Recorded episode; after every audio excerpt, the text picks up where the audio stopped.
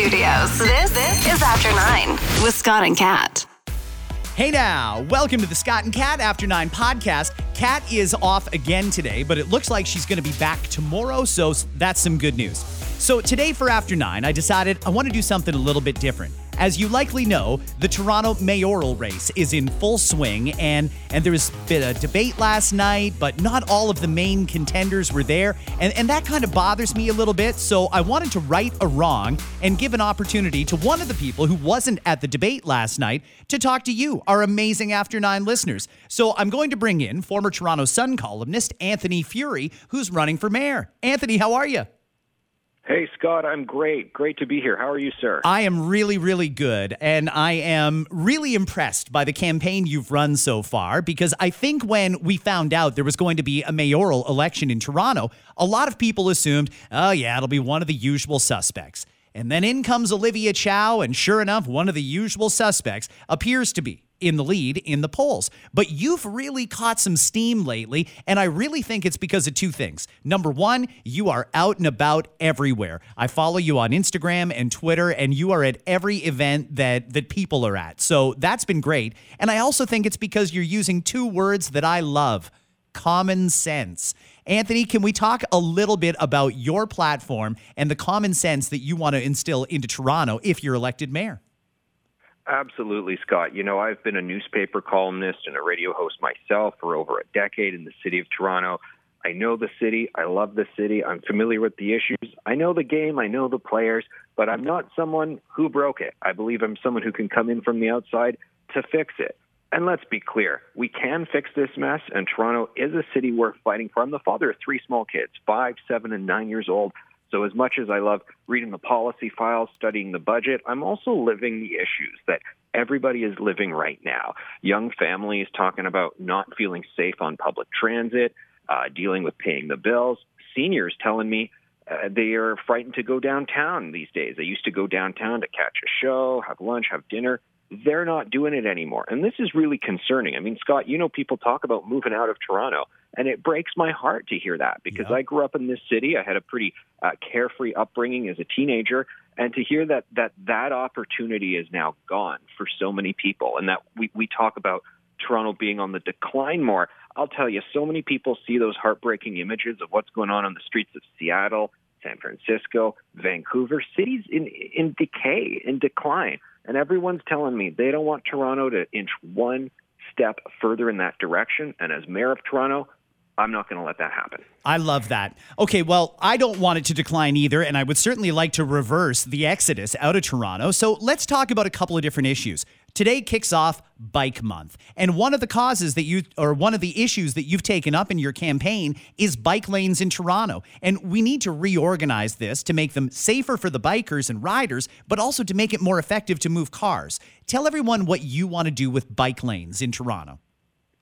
Yeah, I like to bicycle. My kids and I go out together, and I sometimes use the bike lanes in Toronto. Although I got to tell you, Scott, when I do use them, I'm often one of the only ones. And I think people are really frustrated to see that we have more and more bike lanes being created on major roads in Toronto, major thoroughfares. They're just not really being used all that much, and it's making congestion worse. So people's time with their families is, is being reduced by being stuck in traffic longer. You'll have an entire lane that could be for traffic, and instead it's this empty bike lane. Now, sometimes it becomes a public safety issue. There's some videos doing the rounds on Instagram of uh, what's happening on Yonge Street, obviously Toronto's sort of main sort of center north south street, where they've put in these bike lanes separated by concrete blocks, and ambulances try to get by through busy traffic times. And the cars have nowhere to go because there's no shoulder anymore because of these concrete blocks. So the cars just can't move aside for the ambulances. And you think, well, hold on a second, someone's having a heart attack. 60 seconds, 90 seconds, three minute delay, that all adds up, Scott. So I've said no more to the bike lane madness because there are plans to add more and more of them. It was just downtown. Now they're moving it to the suburbs, Etobicoke, Scarborough, North York. Pause. No more bike lanes on major roads. Some of the ones already there, we're going to have to pull out. Taste of the Danforth, amazing street festival. Brings people, obviously, in the Greek community all across Toronto, all across the GTA. They couldn't host it last year because of the bike lane situation. We just got to bring some balance back to the issue. There are a lot of things, Scott, that reasonable people, I think, agree have just gone too far, and mm-hmm. this is one of them. Yeah, I, I couldn't agree with you more. Uh, let's talk about, though, continuing to move people around the city. What are we going to do about the Eglinton Crosstown LRT? Well, this is just such a boondoggle, and the folks who live in that area, the businesses particularly affected by it, they have suffered so much over the past past decade. You know, we I tell jokes about how I'm going to take my grandchildren to it when it's still under construction, and and, and tell them uh, uh, tell them stories about it. And to be clear, I'm 39 years old. I'm not anywhere close to having grandchildren, so it, it's sort of like just how long this thing's going to be. It's really unacceptable, and City Hall keeps being told about delays, cost overruns and major problems to it, like 250 major issues that are plaguing it. And the incumbent city councilors just kind of go, oh, that's too bad. Oh, sorry.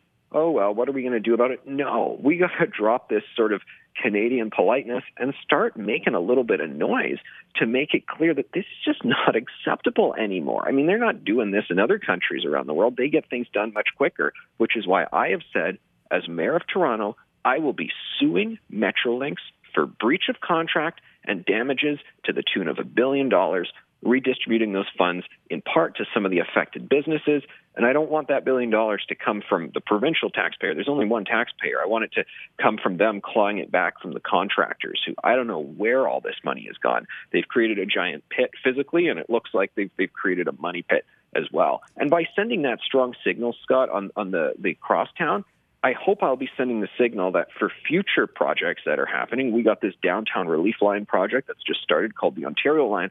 I'm sending the signal that we're not going to tolerate poor management of the contractors on that file either. I think it's a great thing. We got more subway lines coming to Toronto. I'm going to work with uh, Mr. Ford and Mr. Trudeau to make sure you know it's all well funded and moving fast. But we got to hold their feet to the fire. Okay. If you're just tuning in, Anthony Furey, candidate for mayor of Toronto, is on with me.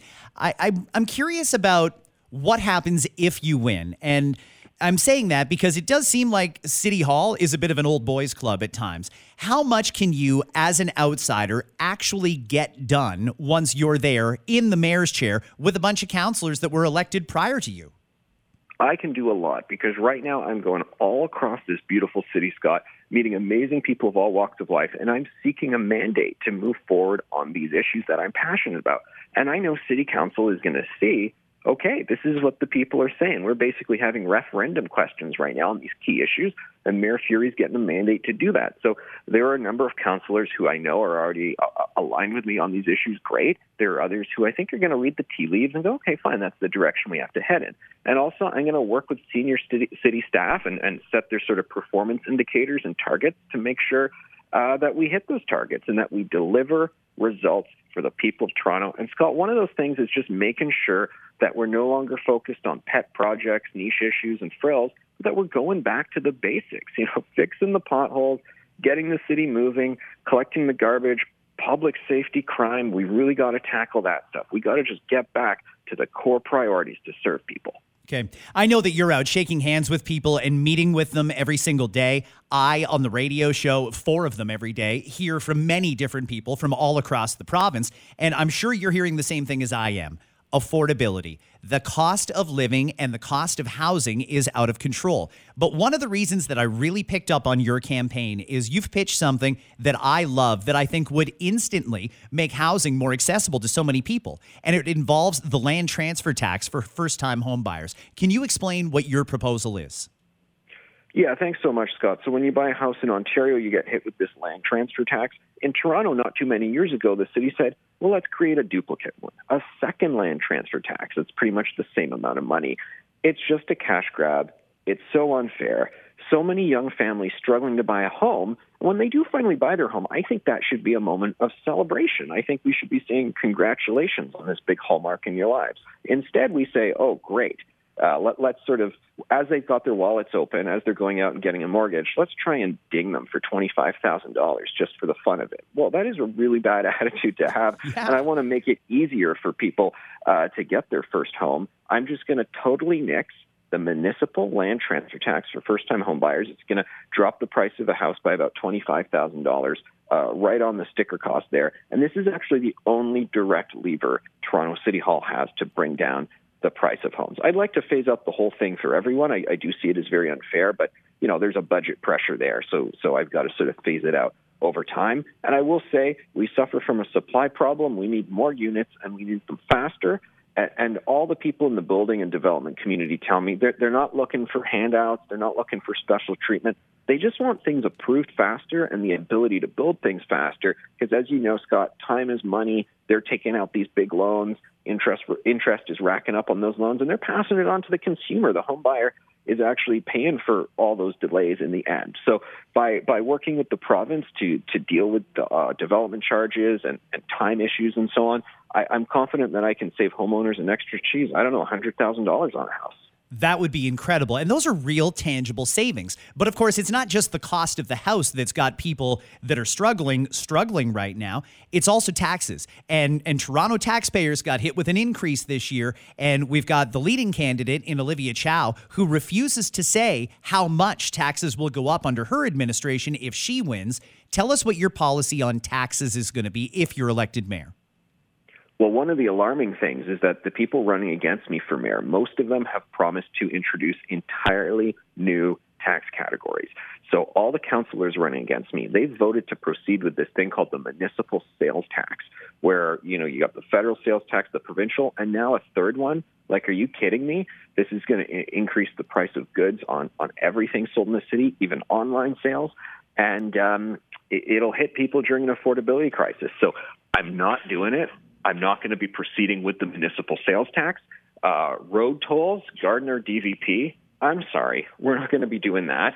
Uh, we already paid for our highways. And also, when people come into Toronto from the suburbs, I don't view them as like climate criminals who have to be penalized. I view them as people uh, coming here to purchase things and, and support our businesses, see their family and loved ones in Toronto. So, no penalties in terms of road tolls. They also want to do a cash grab called a commercial parking levy so that uh, when there's like a strip mall or something where there's free parking spaces, they're not going to be free anymore. They're going to ding those property owners um, to uh, to pay for fees on that. And it's crazy. I, I, I, don't know where people think that the money comes from, but I, it seems to me that the middle class is basically out of money at this point. No, exactly. Which is why before we even begin to talk about new taxes or how big the tax increase is going to be, I'm going to really sink my teeth into that budget. We're going to do a full audit of everything the city's getting up to. And we're going to ask, is it all laser focused on top priorities? And if there are sort of strange projects going on that don't uh, align with the interests of residents and taxpayers, well, we're going to wrap that stuff up. We were talking about bike lanes. I know it costs about $10 million a year to clean the bike lanes in January, February, and March when nobody's really using them. Come on, that's not a priority. So those sorts of things are going to be coming off the books. And finally, while I've still got you, I, I, think it's important to get to know the person behind the candidacy. You uh, you told us a little bit about yourself. You were a radio host and you were a columnist for the Toronto Sun. You mentioned you've got three young kids. Tell me a little bit about you as a person, as a dad, uh, your life at home. Tell us more of the human side of Anthony Furey. Oh well, well, the life at home is hectic because it's three boys, five, seven, and nine. Oh so my goodness! I kind of, yeah, I kind of joke that I've embarked on this super busy uh, mayoral race just so I can, so I can go on break, basically, as if as, as if things are less uh, hectic on the mayor's race than at home. But no, hectic in a in a good way, of course, because because uh, the boys are just amazing. And my second home is the hockey arena right across the street from my house because all three of the boys are in hockey. And uh, luckily for those 7 a.m. games I get to wake up a few minutes later than other parents because I, I don't have to drive to the arena. So I suit them up in the garage, and then we just kick them out the garage, and they they they walk across the street uh, to the arena already in their gear. So that's uh, that's convenient for us. And I just spend uh, so much of the winter months uh, hanging out in uh, in the hockey rink cheering them on. We have a great time. What keeps you up at night?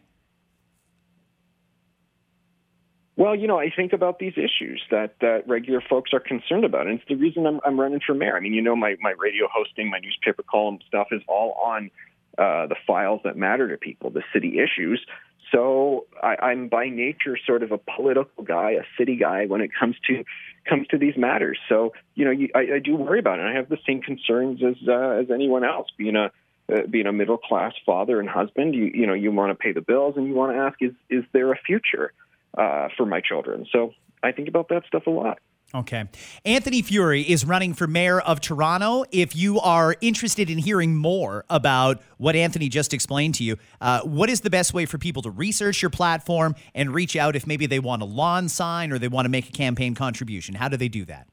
Yeah, thanks so much for the opportunity. Furey.ca, F U R E Y.ca. They can order a lawn sign there. Uh, the campaign contributions, they give a big rebate. The city gives you about 75% back in the form of a check after the election. So your money goes a lot further to supporting uh, me becoming mayor and, more importantly, me bringing in the issues and talking about the issues that matter to everyday families. Great. Anthony Furey, good luck in your campaign for mayor. You will be part of the next debate, I assume? Uh, yeah, we, there's some the, the bigger televised debates that everybody will be watching closer to election night. I'm I'm confirmed for all of those on CP24 and Roger Zoomer. There's there's a few of them, so I'm looking forward to uh, continuing the hard work. But uh, you, you know, I got great endorsements. I'm doing great TV spots, but ultimately the main thing that matters is just going out there, meeting folks on the street one at a time, making that meaningful human connection. And I'm I'm, I'm working uh, long days just doing exactly that, Scott. Anthony Furey, thanks for your time and good luck in the race for mayor. Oh, thanks so much for the opportunity, Scott. Have a great day. There. I think that was good. I'm glad we got an opportunity to hear from him. And I know that there are other candidates out there. It's just, I, I heard a candidate speak to the issues that are really affecting the middle class, and that is the demographic in particular that matter, matters to me. So I did want to give Anthony that opportunity to come on, and I'm glad I did. I did learn a few things about him too that I did not know uh, prior to this. So that is what we're doing for After Nine today. Quick interview with Anthony, just so you get to know him. And again, if you are interested, furey.ca, F U R ey.ca. Uh, visit Anthony, and if you're interested in supporting his campaign for mayor of Toronto, I hope you do, and share it on social media too. Spread the word. We uh, have a very critical election coming up in Canada's biggest city. There's a lot at stake, and cost seems to be one of the biggest ones that's concerning people. There's a lot of candidates who are going to raise taxes, a lot. There's some who want to bring a little common sense to this race. And I'm glad to hear that Anthony is one who is going to bring a little common sense to it. Guys, like I said, I'm pretty sure Kat is going to be back tomorrow. I hope she is because I've done two radio shows today. I've got two more to go today. And now we've got the podcast in between. So I'm going to go have some tea maybe some whiskey and probably some honey as well. Uh, I'll catch you at 3 o'clock on 1031 Fresh Radio in London and at 6 o'clock on Fresh 93.1 in Barrie. Have yourselves a great day. We'll do a full length edition of After Nine tomorrow.